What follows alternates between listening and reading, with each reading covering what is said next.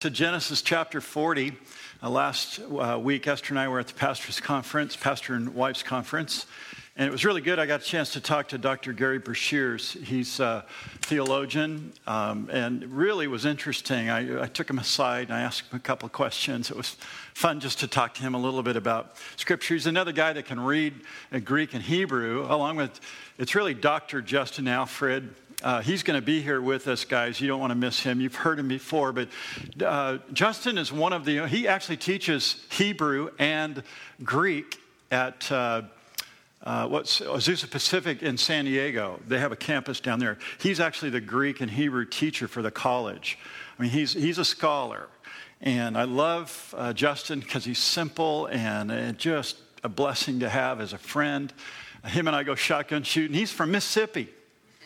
And he talks like Elvis. Says, Brother Lee. You'll, you'll love him, guys. Uh, plan to be with us on that. But here in chapter 40 is where we find ourselves in the series that we're in. As we go through the book of Genesis, we're coming to that last section. It's really all about Joseph. These last chapters are all about Joseph. And I've called it Joseph uh, integrity and forgiveness because that's what he represents. And we see that in his life over and over again. We'll see that again tonight. But you'll recall a couple of weeks ago when I was here, we were in chapter 39. And it was about uh, Joseph and his life, very successful. God was leading him. Uh, God had prospered him, and then all of a sudden, boom. Uh, remember, it was Potiphar's wife. She tried to seduce him. And uh, his life has been uh, really one pit after the other, you could say. He was thrown into a pit by his brothers his father gave him a coat. Boy, that made his brothers, they were so jealous of that because it really represented first, uh, it meant that he was the son of, uh, that was going to receive all of the blessing. He was like the firstborn son, although he was the lastborn, and his brothers just hated him for it. They threw him in a pit, as you remember. And then Judah, his older brother, came up with a plan to sell him uh, into slavery, and he ends up in Egypt. But the whole time, he doesn't complain. You don't see any complaints. Even tonight in, our, in this chapter, there's no complaints. He's just a man of integrity. He's trusting the Lord. And God is sovereignly leading him. He's leading him through this whole, whole uh, episode. As we look at this man, again, he's a picture of Christ. And I'm going to give you a bunch of different types. Halfway through our study tonight, I'll show you how he's a type of Jesus Christ as we look at this uh, man in the first book of the Bible, Genesis. So here we come to chapter 40. And, and he's going to be in prison. So this is the second pit, really. He's going to go into a pit and he's going to be in prison. And it's while he's in this pit or in the pits of life that we learn how to trust God in our pits. You ever been in the pits?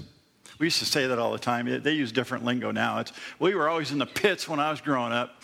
And it just means depression. Have you ever been depressed? Have you ever been in a trial as a Christian?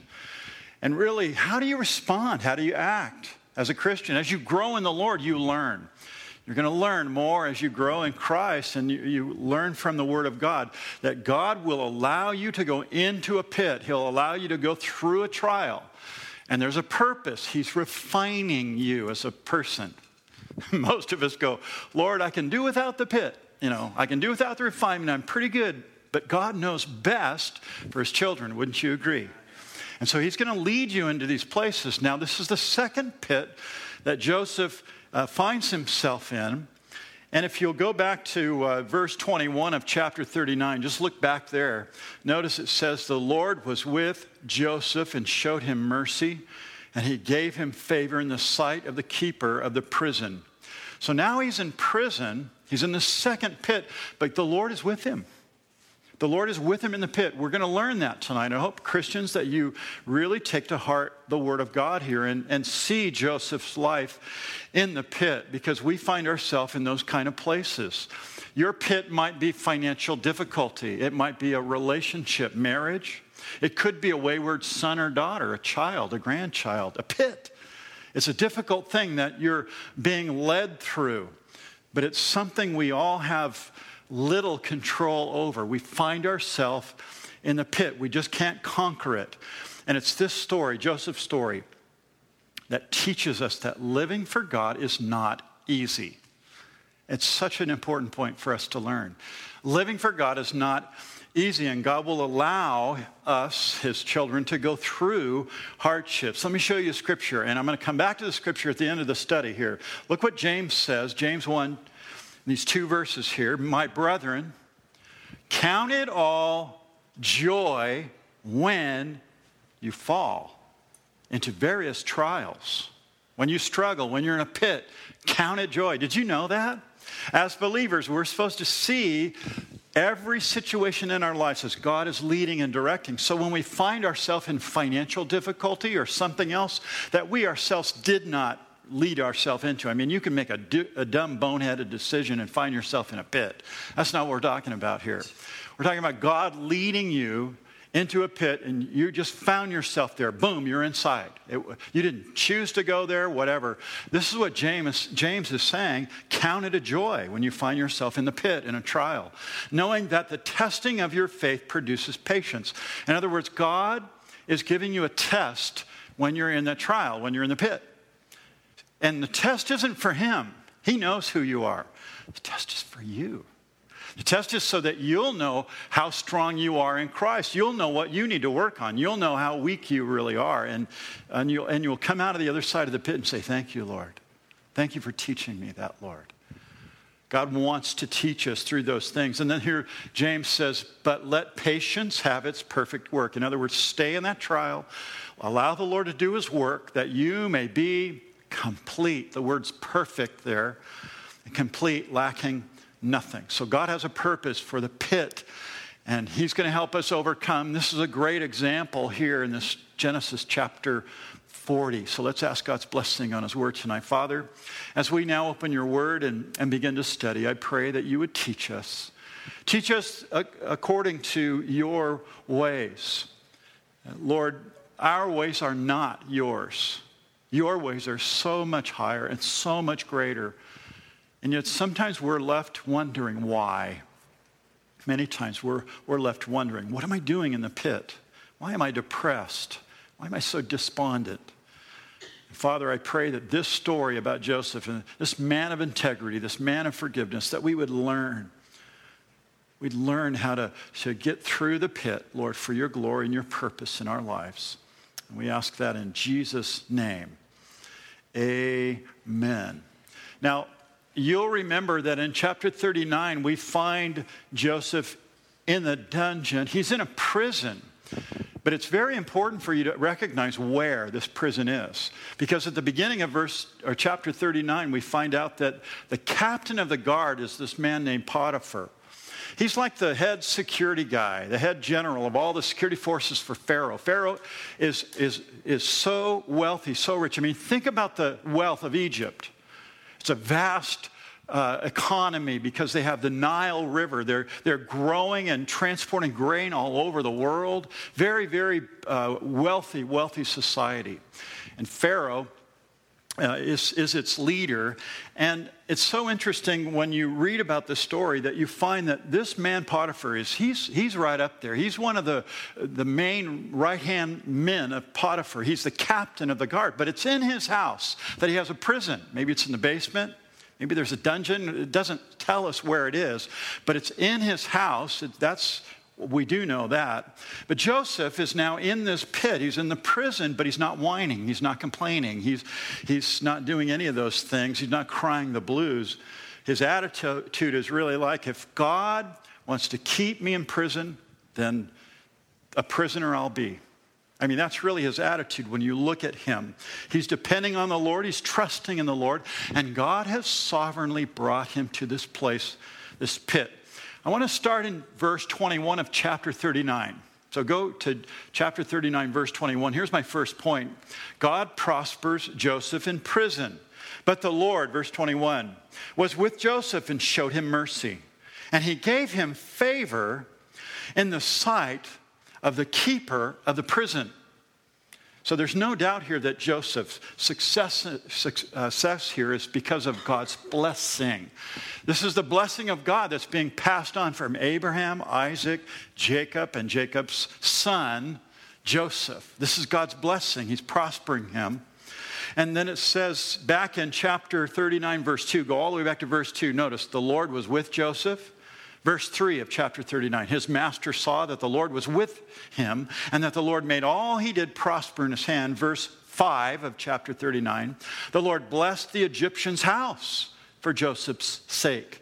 And the blessing of the Lord was on all that he had. So even after Joseph, he's falsely accused, he's thrown into prison, God is blessing him because God is a blessing God. Look at verse 22 here. And the keeper of the prison committed to Joseph's hand all of the prisoners. That's how loyal he was and how trustworthy uh, he was. Uh, all the prisoners there, whatever they did there, it was his doing. And then verse 23 the keeper of the prison did not look into anything that was under Joseph's authority. Why? Because he was a man of integrity. You could trust his word. You could count on him, even as a prisoner. This says a lot about his character here. The Lord was with him at the end of verse 23, and whatever he did, the Lord made it prosper. That's the character, that's the kind of man uh, that we're looking at here in Joseph. God is with him. He's in the pit, he's in prison. And Joseph is now over all the prisoners. Wherever he ends up, everybody sees his integrity, his authority. He's so, he's so thoughtful, he's so thorough, and you can trust him. And so now he's over all the prisoners. And that's where we meet. And this is the story in chapter 40, the next point the butler and the baker's dream. Now, this story really is about these two men here, the butler and the baker here. Let's read it together in verse 1 of chapter 40. It came to pass after these things that the butler and the baker of the king of Egypt, that would be Pharaoh, offended their Lord, the king of Egypt. So they did something to offend the butler. Think about the butler's the cup bearer. The baker obviously is making food.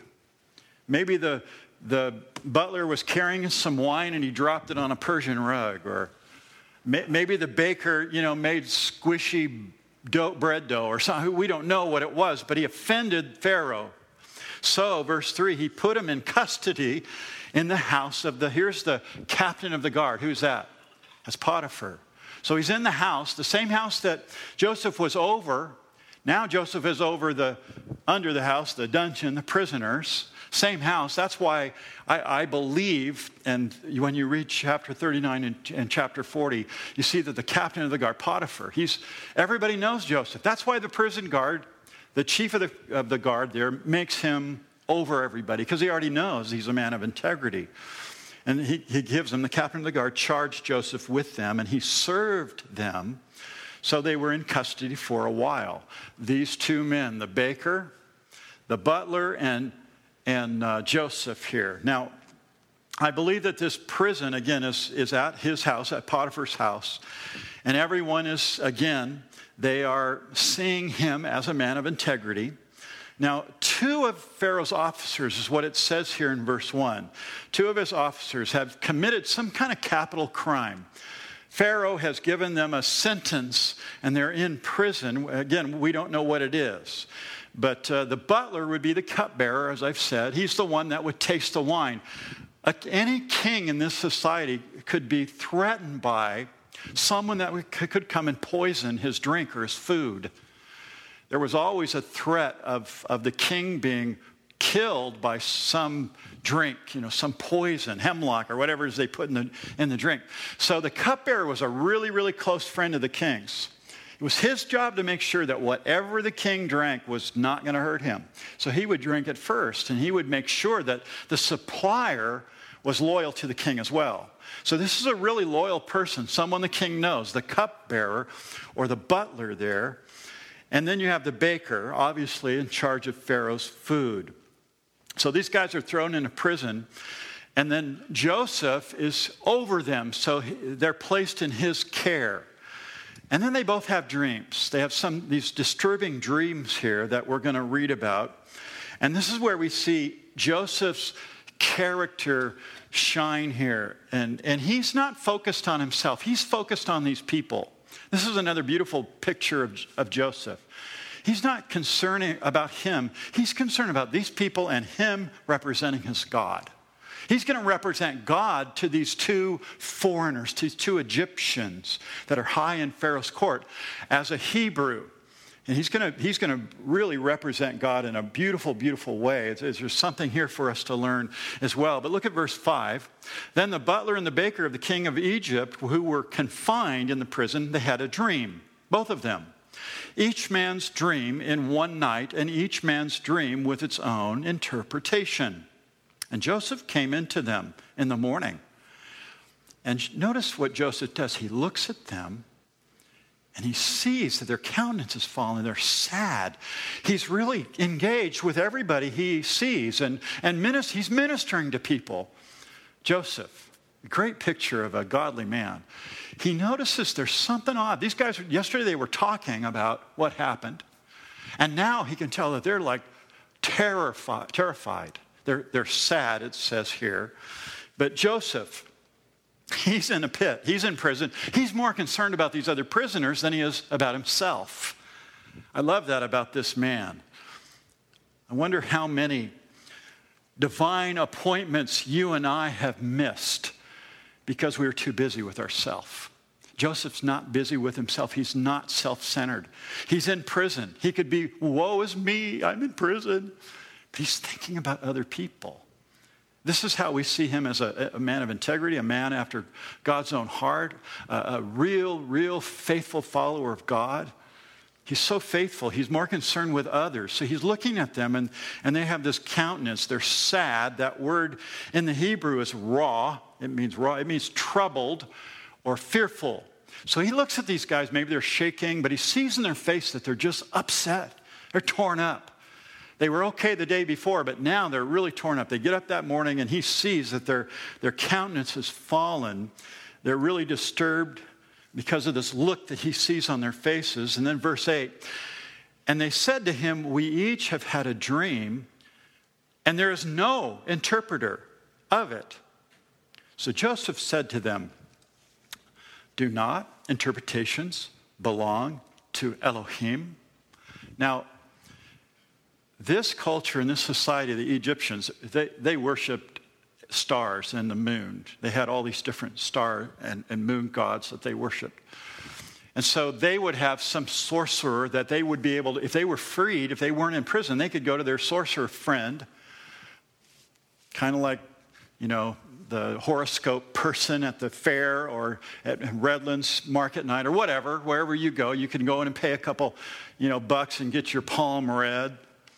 I mean, that's really, they were going to go and find, but they didn't have anybody. They're in prison. There's no one that can tell us, interpret our dream. And I love what Joseph says. Here's when he takes opportunity, not to just say, oh, well, that's too bad. Basically, saying, my God can interpret. I, I, know a God that can tell you, he's, he wants to share his God with these Egyptians. This is the opportunity that he's taken, and it's a great example for, for all of us. He has this divine appointment, but he doesn't miss it, he doesn't let it go. Again, how many times as a student in school, somebody's bombed? They're thrashed, their, their relationships are upside down, and, and they're, they're doing whatever. They're sad. You can tell. And you go up to you can go up to them and say, "What's what's going on?" Oh man, this happened or that happened, and I'm bummed and, and I'm sad. Hey, do you know my God? My God will give you joy. My God will bring forgiveness in your life. You know Jesus Christ? He becomes this great example for us, church. The world needs to know Jesus Christ, and God gives you appointments. I believe right now the Holy Spirit's going to show you. He's going to show you. You've had these opportunities at work, at the store. You know, we used to say at the gas pump because we would pull in. When I was growing up, you pull in and somebody else pumped your gas. That's how old I am. And tonight I would go to Costco. You know, I got to pump my own gas at Costco. But there's opportunities. My point is, God gives you opportunities to share your faith, and we need to take those opportunities, just like Joseph does here. I, I love what he does. He, he says, Have you heard about my God? My God, do not interpretations belong to Elohim? Tell them to me. You tell me. I, I, I have a God that can, can help, uh, help you. Now, Elohim, or God, in your, your English translation there, that's, Elohim is the most common name for God in the Bible. There's many different names for God in the Bible. Elohim, or you'll hear El Shaddai. El means God. And Elohim is that word means powerful, all powerful God. So you have Elohim. He says, Do you not know Elohim? Remember in Genesis 1 when we started this study a year and a half ago? Genesis 1 1. In the beginning, Elohim. In the beginning was God, and He created, the Creator God, His power. I, I love that thought about Elohim here. Infinite, all powerful God, the Creator. And Joseph has a personal relationship. God has spoken to him through dreams. God is prospering him in everything he does. He knows it's God. He knows it's not himself, it's God that's doing all these things. He, he's just got a big grin on his face all the time because he's, in, he's just in God's glory. I, I love this man. Oh, that we would just walk in faith like Joseph day by day in the pit, in despair, and just have a big grin on our face. And my God, he's got all kinds of power. Do you know my God? My God can help you. My God can do this. My God. I, I love the fact Elohim, my God can help you. Again, when you see someone at Starbucks and they've got this sour look on their face, and there's someone at a restaurant or someone you're sitting next to, do you know my God? Jesus loves you. We, church, we need to do that. I truly believe that we are in the, in the last days. The Bible says that there's, God has an appointed time. I believe that He knows this last person that's going to get saved.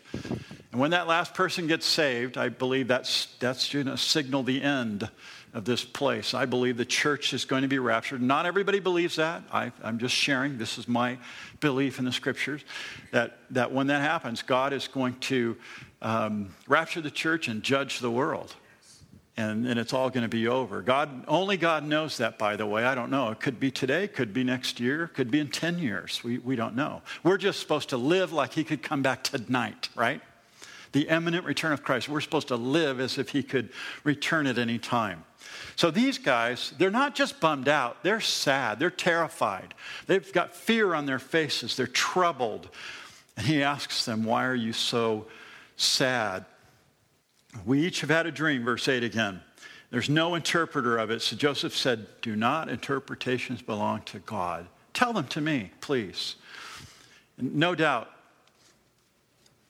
Joseph sees they're upset and he's going to help them with their dream. Now, back in chapter 37, you remember he was given, Joseph was given two dreams. And one of the dreams, he, he saw sheaves that were bowing. Remember the, the, the sheaves of wheat that were bowing. And God gave him the interpretation. So he went and told his brothers, hey, guess what's going to happen? One was about the sun the moon, and they all bowed down, and that was his dad. He told his dad that, and his dad said, What, are you crazy? Joseph is naive. He's just, I got this dream. Let me tell you what it is. And then there was the other one about the sheaves bowing down. And the brothers knew exactly what he was saying. That's why they hated him. You think, we're going to serve you, you little pipsqueak little brother? But God has already spoken to him in dreams. So he knows. He has confidence. What was your dream? I can figure this out. I, I can ask my God, and he'll reveal it to me. Daniel. Remember, Daniel was a revealer of dreams to Nebuchadnezzar. Uh, God in the Old Testament spoke through dreams. Now, let me just say this really quick. I'll say it a couple times throughout our study. God doesn't specifically use dreams like he did in the Bible. Why? Because we have the Bible. God doesn't need to reveal stuff in dreams because He's given you everything that you need for godliness right here in the scriptures. So don't get all hyper spiritual and try to be a dreamer and interpreter of dreams. Because if you tell me about this dream about me, I'm going to go to the Word of God. And if it's not in the Word of God, I'm going to say you're a fraud. We have, I know that sounds really tough, we have the Bible. The truth is, we have the Bible. We don't need dreams. Can God speak to his people in dreams? Yes, yes, he can do that. But he's already spoken in his Word. We have that. So be careful not to get weird or bizarre on, on dreams. And there have been Christians that kind of get spun off on those kind of things. We, we just have to be careful not to emphasize dreams. So that's, that would be my point. I love what Solomon says, though. Here's a verse I'll throw up here behind me Ecclesiastes 5 7. For in the multitude of dreams and many words, there is also what? Vanity. See, it's easy to, to, to dream something up and then think that you're something that you're not. And then notice the little phrase he ends with. He says, You need to fear the Lord. That's what you need. Don't, don't get stuck and caught on dreams. You really need to fear the Lord.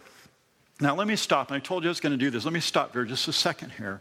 And I want to show you how Joseph is a type of Christ. We've already seen it, I'm going to make reference to that, the stuff happening now, and then some of the future things. But let me throw a couple things out at you to help you understand that Joseph is a type of Christ. Joseph was mocked by his brothers because of his coat. Jesus was mocked by his own on the cross. Joseph was hated by his brothers without cause. Jesus was hated by his own people without cause. Joseph's brothers talked about killing him, and Jesus' people, his brothers, they talked about killing him. They, those Pharisees, they wanted to kill him, didn't they? You read the Gospels, they're always trying to kill him. Joseph was sold by his brothers for 20 pieces of silver. Remember Judah? Jesus was sold by Judas. Interesting. Same name. For 30 pieces of silver. Joseph's brothers plotted to kill him. Jesus' brothers, the Jews, plotted to kill him. Joseph was condemned by his brothers and put into the pit to die. Jesus was condemned by his brothers and hung on a cross to die. But Joseph was raised up out of the pit, just like Jesus was raised up the third day. And here's, here's the interesting one Joseph's coat was taken, taken back to his father Jacob, dipped in what? Blood. Remember his, the coat. The brothers, they sold him into slavery, and then they came back and lied to their dad about how their, his favorite son had died. And here's the proof a bloody coat. Jesus' blood-stained garment was gambled away at the foot of the cross by the soldiers. Joseph was tempted by the world, the flesh, and he overcame. Tempted by Potiphar's wife. Jesus was tempted by the world, flesh, and the devil. He overcame. And Joseph became the savior of the world because of the famine. Remember, he had the insight to start storing, storing years before this famine would come. And that saved Egypt and the rest of the world. Jesus is the Savior of the world today. Do you see the correlation there? Joseph is a type of Christ in the Old Testament. Now we come to verse 9, and the reason I went through that whole deal there is because now we come to verse 9, and just as Jesus hung on the cross between two thieves, Joseph is between two men. Like Jesus on the cross, one is righteous and one is not. And the same right here in this. Very eh, fascinating, isn't it?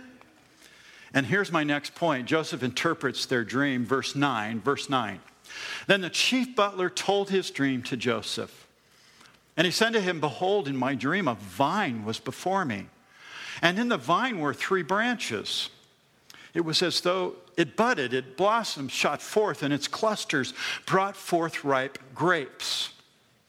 Then Pharaoh's cup was in my hand, and I took the grapes and pressed them into Pharaoh's cup and place the cup in Pharaoh's hand. So, all of these things that this cupbearer, this butler sees, they all relate to him personally, don't they?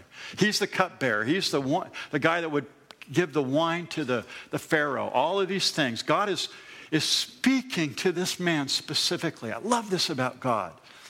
God knows everybody, and he, He's got your name, and He's numbered the hair on your head. He knows you. And He talks to this guy his own language. And then Joseph, verse 12, said to him, This is the interpretation of it. He hears the dream, and right away. The three branches are three days. Now, within three days, Pharaoh will lift up your head and restore you to your place. And you will put Pharaoh's cup in his hand according to the former manner when you were his butler. He's going to reestablish you. You're going to go back to the same job. You're going to do the same things. It's going to take three more days. It's all going to be good. And can you imagine the, the butler saying, Oh, man, I could have died in here. I thought I was going to die. I thought he was going to kill me. And all the time, all the way, all the time that, that this prophecy is being, or this dream is being shared and, and being spoken of by not only the butler and but Joseph, you have the baker. The baker's listening in the whole time. And so now he's going to tell his dream because he's, hey, that sounds really good. I, I wonder how many days it'll take me to get, get replaced here. I mean, he's, this, is, this is what's going to happen here. So Joseph's uh, one request of the butler here is really interesting. He asked to be remembered before Pharaoh. Verse 14, but remember me when it is well with you, and please show kindness to me. So after he tells him everything's going to be good in three days, he says, okay, listen. Now, when you get back and reestablished in front of Pharaoh, would you tell him about me that I've been mistreated here? That this, this was all a fraud? That it was, tell him it was Mrs. Potiphar. And he'll probably roll his eyes and go, yeah, her, her again. I, I, I'm, I, I don't have any doubt that she'd done this before to other men. And so he says, just remember me and uh, to get me out of the house. And for indeed, verse 15, I was stolen away from the land of the Hebrews, and also I have done nothing here. I, I haven't done anything. I'm, I'm guilt, or I'm, I'm uh, what's the word? I'm innocent, pardon me. I'm innocent. I haven't done anything here that they should put me in the dungeon. Now, I believe that Joseph is very confident when he says that. He's not pleading and begging, you've got to do this because if, if you don't tell Pharaoh, then I'm going to die and rot here. He's not saying that. He's just, remember me. I haven't done anything here. Just would you please tell? He's very confident in his presentation there uh, to the butler. Now, some people, when they read that, and I've read some commentaries, and they actually they see Joseph's actions here in calling out the butler to remember him. They see it as a lack of of his faith as a man. But I disagree because God had previously used dreams in his life, number one. He, understands this whole thing. God loves him, God's prospering him, and God's always already used dreams. And then number two, there's nothing wrong with, with doing all that you can to change your condition. There's nothing wrong. In fact, it's more important that you try to move forward as a Christian. Woe is me, I lost my job. I'm just going to wait until God calls me on the phone and tells me what to do. No, it, we live by faith as Christians, so be feet, look for a job. If you lose your job, just look for another one. And God will open the doors. He'll open the doors, but you've got to be moving. Don't just stop and say, God has to bless me with a job.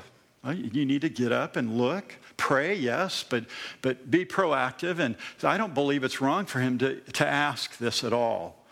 The bottom line for a believer is we need to do what the writer of the Proverbs said Proverbs 3, 5, and 6. Trust in the Lord with all your heart. Lean not unto your own understanding, but in all your ways acknowledge God. Acknowledge His faithfulness, acknowledge His power.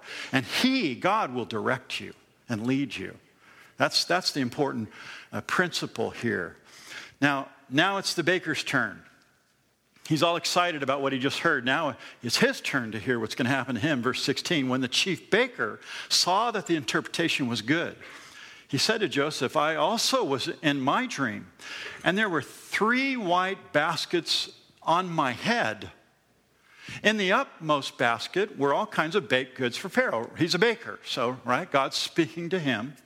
And the birds, they ate all the baked goods that were on my head.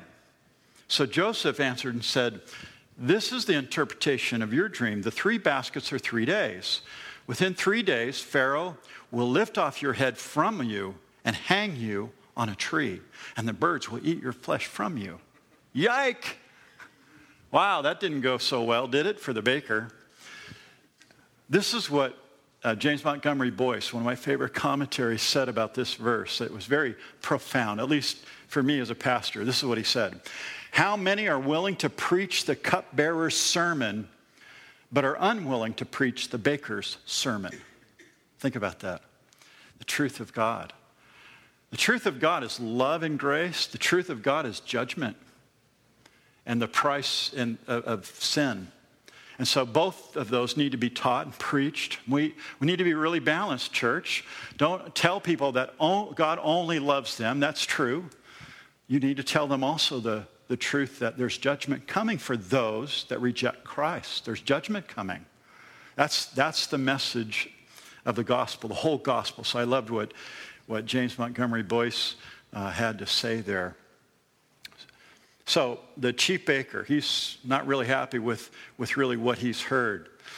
Whatever these two men were suspected of, and, and we're not told, it doesn't say here, The butler was innocent, the baker was guilty.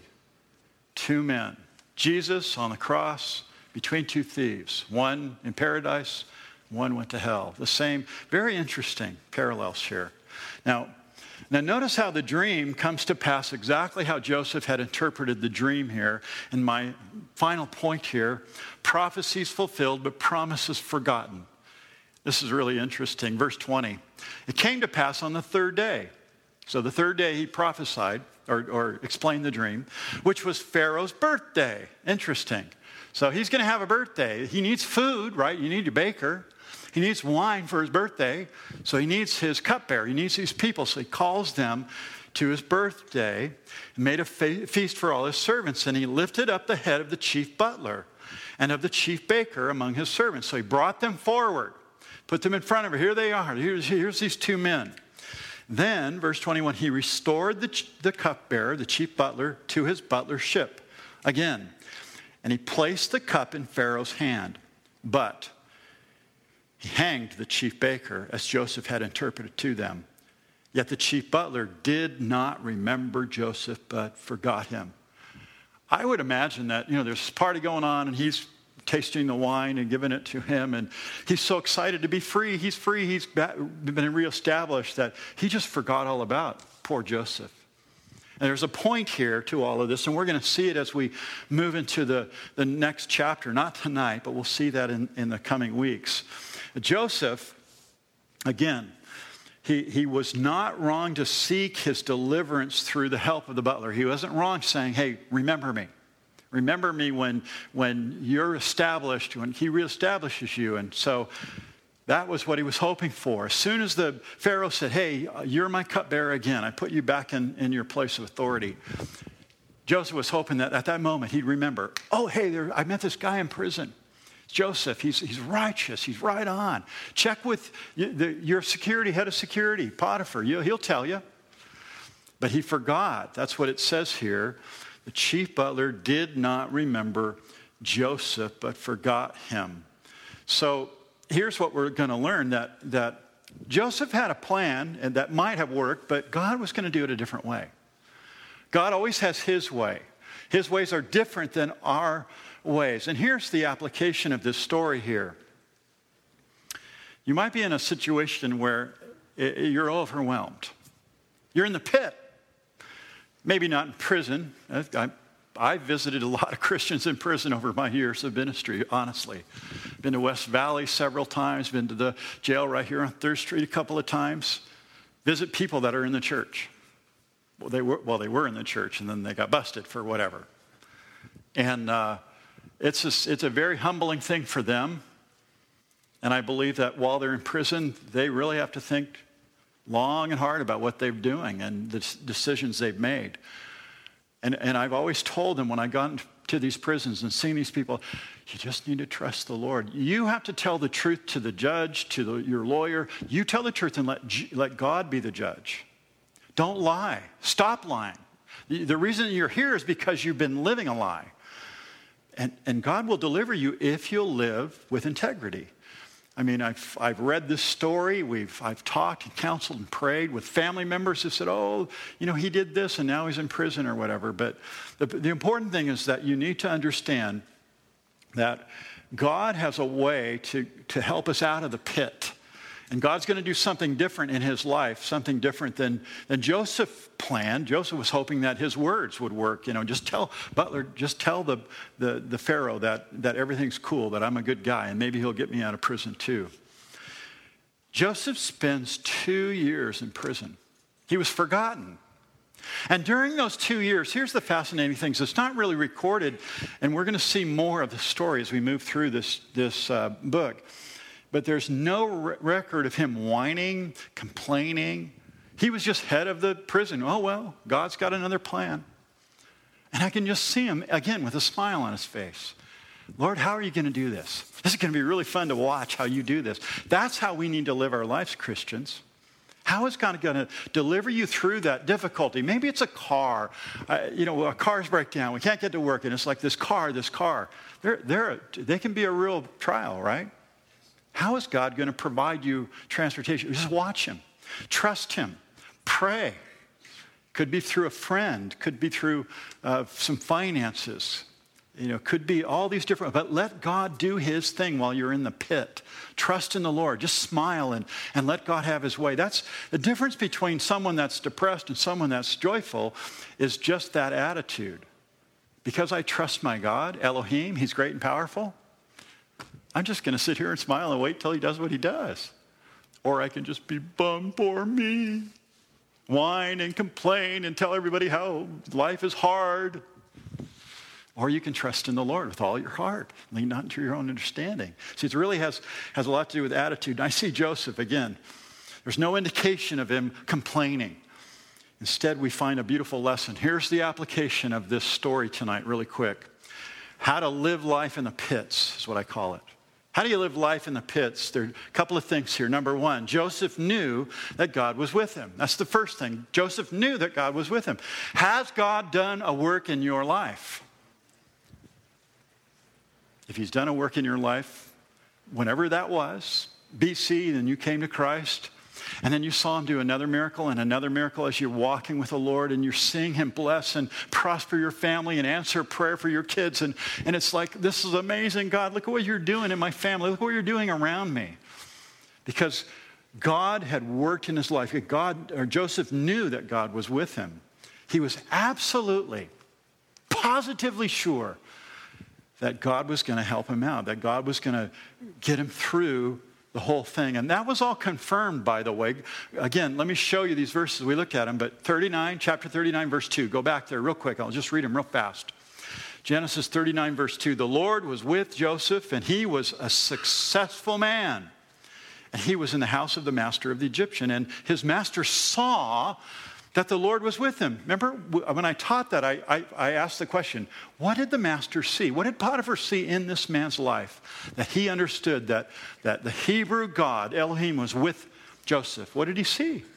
Faithfulness, prayer, integrity. What did he see? Saw something, that's what it's recorded here. And it says that the Lord was with him and the Lord had made everything prosper. And then look at verse 21. Go down to verse 21 in chapter 39. But the Lord was with Joseph and showed him mercy, and he gave him favor in the sight of the keeper of the prison.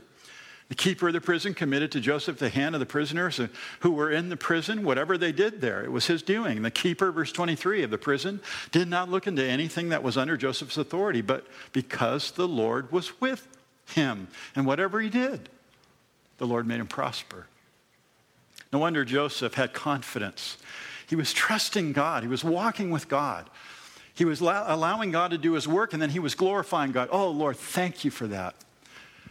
I think sometimes we forget to thank God even for the simple things the sunrise, the, the mountains, the, the ocean. Some people just get off on the ocean. I, I'd rather be away from it. But some people they love. They love to sit in front and smell that salty air. Are you like that? Some people love that. And they love the sound of the waves. I used to hate the waves because they kept me up all night when we'd go down to camping at San Elijo Beach. It's like stuff stuff in my ear so I could sleep. Some people they love it. That's that's okay. I just I get off on the mountains. But when you thank God for those little things and you remember that God is, is leading you and guiding you, oh, God, you're so good today. It's, it's, a, it's an attitude. And you're being thankful to God. And, and so Joseph knew that God was with him. God's promises are with you. Here's a great promise from God. Look at this one Deuteronomy 31 6 should write this one down. Quote this one to you next time you're depressed. Be strong and of good courage. Do not fear nor be afraid of them. For the Lord your God, He is the one who goes with you. He will not leave you nor forsake you. Says the same thing in Hebrews chapter 13, verse 5. But whatever pit, whatever trial, whatever depression that you're going through, God will never leave you. That's the point. And you need to put a smile on your face and you need to trust the living God and his power to get you through that pit. Second reason for Joseph's confidence in God, the second one is, is God confirmed his future. And he did it through dreams in this case. He did it through the, the dreams, the sun, moon, and stars bowing, the sheaves bowing before him. God was revealing that, that he was going to do something through him and uh, something wonderful. God was prospering him, so there was something going to happen. He, he knew it, he could feel it. He, he was that close to the Lord. Well, what about you and me when it comes to dreams? I, see, I don't think it's dreams. God wrote a book. If you find yourself depressed, just turn to the pages of Scripture, read the Proverbs, read the Gospels, and, and see the love of God for you. Read the epistles and all the love of God. It'll just turn you from darkness to light, from depression to joy. Read the promises of God. Joseph's future was confirmed through dreams. My future is confirmed in the scriptures. Paul said this. Here's a great verse for that. In Philippians 4, he says, I know how to be abased and I know how to abound. He said, Everywhere and in all things I have learned both to be full and to be hungry, both to abound and to suffer. And then he says this I can do all things through Christ who strengthens me. See, we, we read that last verse. We, all of us read verse 13, but you got to go back to get context. God is going to lead you through the pit. Paul says, I know how to abase and I know how to abound. I, I've been shipwrecked, beaten, left for dead, snake bit, all the things that happened in Paul's life. And he says, You know what? This is what I've learned through being in the pit. He says, I can do all things through Christ who strengthens me. What a great promise, right? The third thing that we see, the third thing is endurance. Endurance to the end. And here's where we come back to that verse that I began with, uh, James 1, 2, and and 4. My brethren, count it a joy when you fall into trials. Come right back to that. Endurance in the trial. And here's the verse I'm going to end with this evening Hebrews 12, verse 11. No chastening seems to be joyful for the present, but painful. Nevertheless, afterwards, it yields the peaceable fruit of righteousness to those who have been trained by it. The pits, the pits, we all go through them. The trials, we all go. God is using those things. They're painful, they're difficult, but you can go through those things with a smile on your face, just like Joseph, knowing that your God's going to prosper. Elohim, He's going to prosper you. He loves you. You're His child. He's not going to let anything harm you until His appointed time. Someone said this All men God uses greatly, he first prepares greatly. Let's close in a word of prayer. Father, I thank you for the word tonight. thank you for this, this wonderful story of this man, the courage and encouragement that it brings. I, I pray, Lord, that for any here that are going through a difficulty, a trial, that you, Lord, would encourage them. You've given us your word, Lord, that we would turn to your word as Joseph remembered his dreams. That we would know that we have the, the, the encouragement that we need for life right here in, in the pages of Scripture. And I pray, Lord, for that one, that person here tonight that's just depressed. They're so disappointed in their life because of whatever circumstance. Lord, won't you just change their heart? Help them to understand that they're in it. They're in it and you have a purpose for it. And that as they trust you, as they depend on you thoroughly and lean, put all their weight upon you, Lord, that you'll get them through. You'll teach them, you'll train them, you'll instruct them. Father, we thank you and we bless you for your word tonight. In Jesus, we pray. Amen. Let's stand together.